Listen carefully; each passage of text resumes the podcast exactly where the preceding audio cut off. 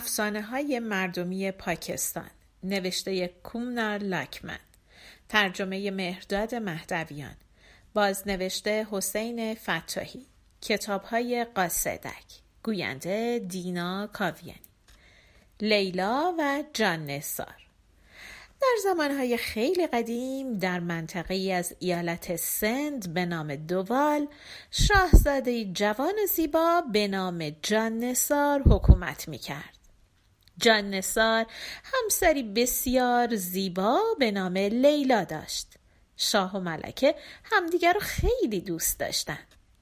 در همون زمان پادشاه دیگری به اسم رانا خانقار در کشور دیگری حکومت می‌کرد. رانا مقتدرترین پادشاه زمان خودش بود. اون هم دختری زیبا و جذاب به نام کانرو داشت. زیبایی این دختر در تمام قلمرو پادشاهی مثل و مانندی نداشت. کانرو از همون بچگی به عقد پسر اموش اوتمادی در اومده بود. از همون موقع خواهر اوتمادی هم دوست و همبازی کانرو بود. ملکه یعنی میرچی هم دیوانوار دخترش رو دوست داشت و زیبایی کانرو مایه افتخار مادرش بود. یه روز کانرو بهترین لباسش رو پوشید و با تکبر به راه افتاد. دوستش با تنه و کنایه به اون فهموند که داره ادای ملکه جان نسار لیلا رو در میاره.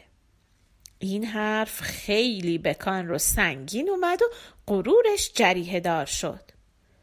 اون مطالب زیادی درباره شاهزاده جذابی به نام جان نسار شنیده بود و با خودش عهد کرده بود که هر طوری شده ملکه اون بشه. این قضیه کم کم داشت جدی می شد. کانرو خیلی دلش می‌خواست که شاهزاده جان نسار همسرش بشه. ولی خب می‌دونست جان نسار همسری زیبا به نام لیلا داره و عاشق اونه. مادر کان رو ملک میرچی که سکوت و غم دخترش رو دید خواست که علت رو بفهمه. بعد هم به دخترش قول داد که راز دخترش رو به کسی نگه. کان رو هم قضیه آرزوی ازدواجش با شاهزاده جان نسار رو برای مادرش تعریف کرد. بعد هم اضافه کرد که اگه نتونه عشق جان نسار رو به دست بیاره سر به بیابون می‌ذاره. مادر کان رو از شنیدن این حرف وحشت کرد. تصمیم گرفت که عقد کان رو و پسر اموش اوتمادی رو به هم بزنه. وقتی که پادشاه رانا خانقار از این قضیه باخبر شد از تصمیم قاطعانه دخترش تعجب کرد. تصمیم گرفت که کانرو رو به عنوان یک بازرگان پیش جان نسار بفرسته. کانرو و مادرش خودشون رو شبیه دوتا بازرگان در آوردن و هر چی برای سفر احتیاج داشتن برداشتن. بین اشیایی که برداشته بودن یک گردنبند الماس بسیار گرانبها بود که قیمت اون اون موقع 900 هزار روپیه بود. همه اون گردنبند رو به اسم نالاخهار میشناختند.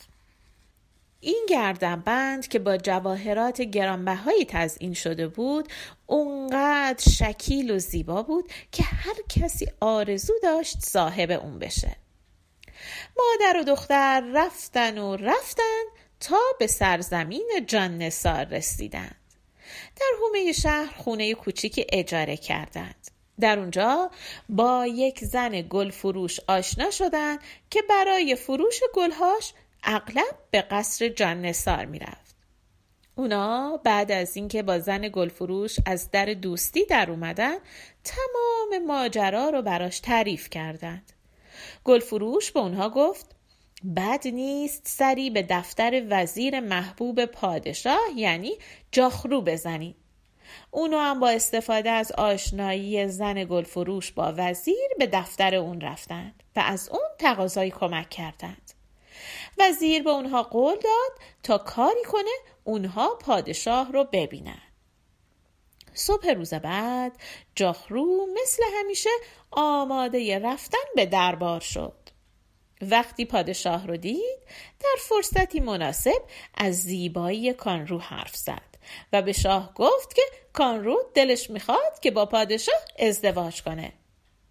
جان نسار گفت نه من نمی‌تونم به خاطر هیچ زن دیگه زن مورد علاقم رو ترک کنم. این خیانته. بعد هم به وزیر گفت به کانرو سلام برسونه و بگه برگرده خونش. وزیر این پیغام رو به دختر و مادرش رسوند. اونا خیلی غمگین شدن. تحمل این حرف برای دخترک غیر ممکن بود مادرش خیلی سعی کرد که دختر رو راضی به بازگشت کنه ولی دختر زیر بار نمی رفت. به همین دلیل مجبور شدن نقشه دیگه بکشن. نقشه اونها این بود که تمام ثروتشون رو رها کنن دست از رفتار شاهانه بکشن و به عنوان خدمتکار برن برای ملک لیلا کار کنن اونا همین کارو کردن. دو نفری به قصر ملکه رفتن و التماسش کردن و از اون کار خواستن.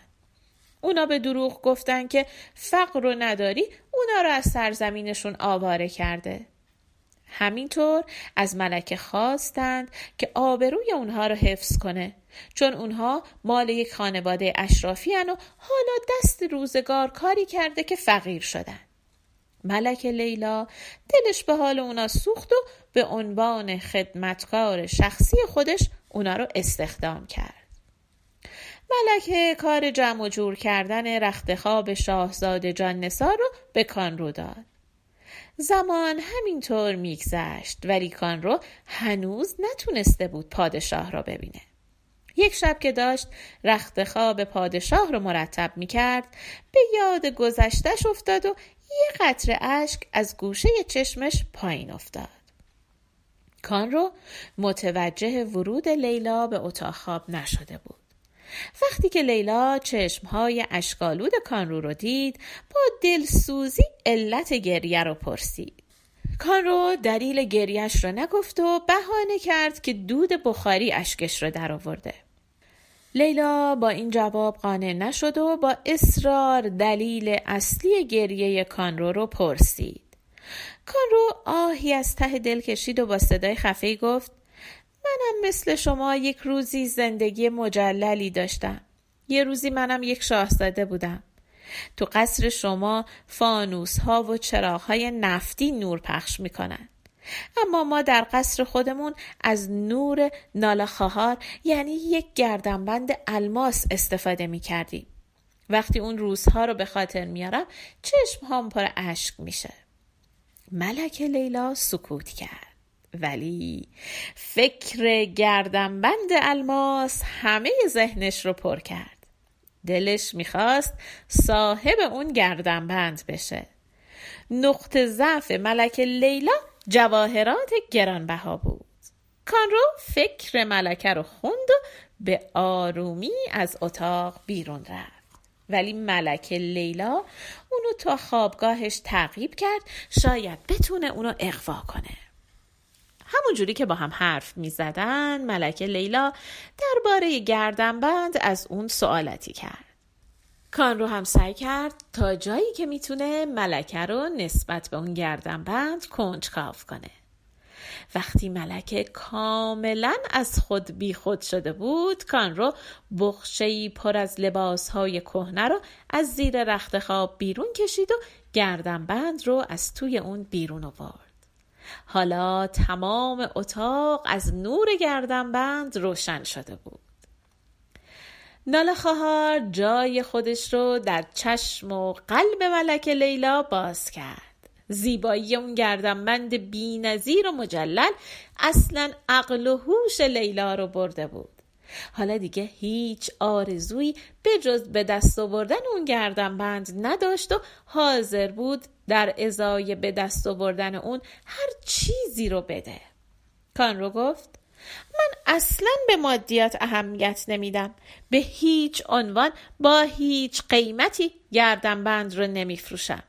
ولی اگر ملکه یک کاری بکنه که من یک شب رو پیش پادشاه جان نسار بخوابم حاضرم گردنبند رو به ملکه بدم.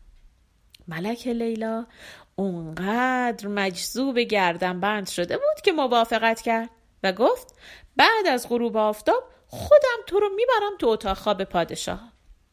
اون شب شاهزاده جان نسار حسابی با دوستاش خوش گذرونده بود و از خود بی خود بود. ملک لیلا وقتی حال جان نسار رو دید با خودش فکر کرد که الان بهترین زمانه که تقاضاش رو مطرح بکنه. چون پادشاه هم مسته و گیجه و خیلی چیزی سرش نمیشه. برای همین رفت پیش جان نسار و آروم گفت این کانروی بیچاره تو رو خیلی دوست داره. دیگه نمی‌تونه این درد رو تحمل کنه. لطفا قبول کن برای یک شب هم که شده با تو ازدواج کنه. جان نسار با اینکه مست بود با این کار مخالفت کرد.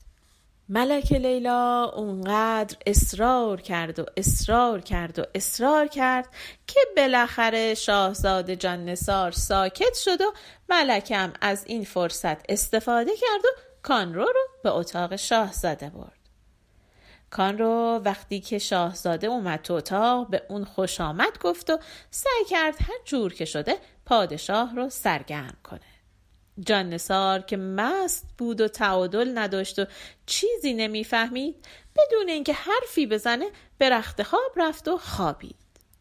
صبح روز بعد وقتی چشماشو باز کرد به خودش اومد و وقتی دید که کانرو کنارش خوابیده تعجب کرد. فورا از جاش بلند شد تا از اتاق بره بیرون. ولی کانرو گریه کرد و افتاد رو پاهای جان نسار و گفت که بدون من کجا میری؟ باید منو عقد کنی باید کاری بکنی که من زنت بشم. لیلا به تو خیانت کرده و تو رو به یک گردنبند الماس به نام تالاخهار فروخته. جان نسار که از کار همسرش خیلی تعجب کرده بود از کانرو خواست که تمام ماجرا رو براش تعریف کنه. پادشاه که دید زنش یک گردنبند الماس رو به اون ترجیح داده خیلی عصبانی شد. لیلا هرگز فکرشو نمی کرد که جان نسار همچین عکس عملی نشون بده. برای دیدن شوهرش به اتاق کانرو رفت و در کمال تعجب دید که شاه دیگه به اون توجهی نداره. چند لحظه ای که گذشت جان نسار به لیلا گفت وقتی تو یک گردنبند رو به من ترجیح دادی حالا برو و با همون گردنبند زندگی کن. از این به بعد اون گردنبند شوهر توه. لیلا بعد از شنیدن حرفای شوهرش فهمید که چه اشتباهی کرده.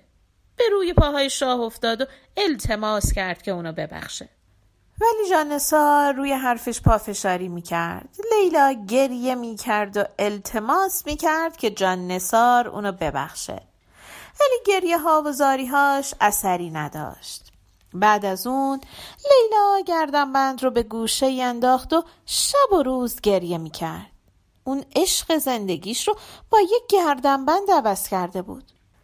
لیلا دلش می‌خواست اون گردنبند رو به گردنش بندازه و شوهرش رو قافل گیر کنه. ولی خب حالا دیگه کاری بود که شده بود و نمی‌شد چیزی رو عوض کرد. بالاخره لیلا تصمیم گرفت که اسباب و اساسیش رو جمع کنه و به خونه پدریش بره. شاید که جان نسار از دوری اون ناراحت بشه و به دنبالش بیاد. ولی خب این آرزو هم به دل لیلا موند. از اون روز روزها و ماهها گذشت ولی جان نسار دنبال لیلا نرفت. یک روز اتفاقا وزیر جان نسار با دختری از خانواده لیلا نامزد شد.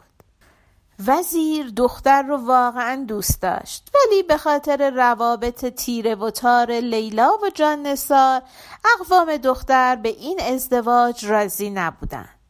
اونا می‌گفتن که پادشاه با لیلا خوب تا نکرده. حالا هم اونا دخترشون رو به وزیر پادشاه نمیدن. وزیر از این اتفاق خیلی ناراحت بود. اگر این نامزدی به هم می‌خورد اونم آیندش به هم می‌خورد. جان نسار هم وزیری خوب و لایق رو از دست می‌داد. برای همین وزیر رفت پیش لیلا و از اون خواست که اوضاع رو به حال عادی برگردونه. وزیر به لیلا قول داد که در همه حال مراقبش باشه. لیلا هم گفت فقط به این شرط مراسم عروسی رو رو به راه می‌کنه که جان نسار هم تو جشن باشه. وزیر با کمال میل پذیرفت و وقتی که داشت برمیگشت به قصر از جان نسار خواست که اون هم در جشن عروسی شرکت کنه. جان نسار هم قبول کرد و با همه اقوام به محل زندگی دختر رفت. درست جلوی دروازه ورودی شهر قافله ایستاد. لیلا و دوستاش اونجا منتظر بودن تا با هلهله و شادی و رقص به اونها خوش آمد بگن. جان نسار با دیدن اونها خیلی خوشحال شد. لیلا و دوستاش با شادی دور پادشاه حلقه زدن. هر کسی سعی می‌کرد با جملاتی زیبا به پادشاه خوش آمد بگه. ولی پادشاه فقط مجذوب صدا و حرکات جادویی یه دختری شده بود که روبنده به صورتش داشت و با صدایی بسیار دلنشین به اون خوش آمد می‌گفت. راستش پادشاه اونقدر مجذوب این صورت شده بود که برای دیدن صورت این فرشته بیتاب بود. پادشاه از اسبش اومد پایین و به دختر نزدیک شد. از اون خواست که روبندش رو برداره. دختر هم موافقت کرد و گفت فقط در صورتی حاضرم این کار رو بکنم که پادشاه قول بده با من ازدواج کنه. جان نسار هم قبول کرد. دختر روبندش رو باز کرد و جان نسار در کمال تعجب دید که لیلا جلوش وایستاده. لیلا از اینکه دوباره می‌تونست جان نسار رو ببینه و با اون ازدواج کنه خیلی خوشحال بود. همین باعث شد از هوش بره. وقتی که جان نسار خم شد تا لیلا رو از روی زمین بلند کنه دید که بدن لیلا سرد شده و لیلا مرده. پادشاه اونقدر از این قضیه ناراحت شد که اونم همونجا افتاد کنار لیلا و مرد. اینم قصه لیلا و جان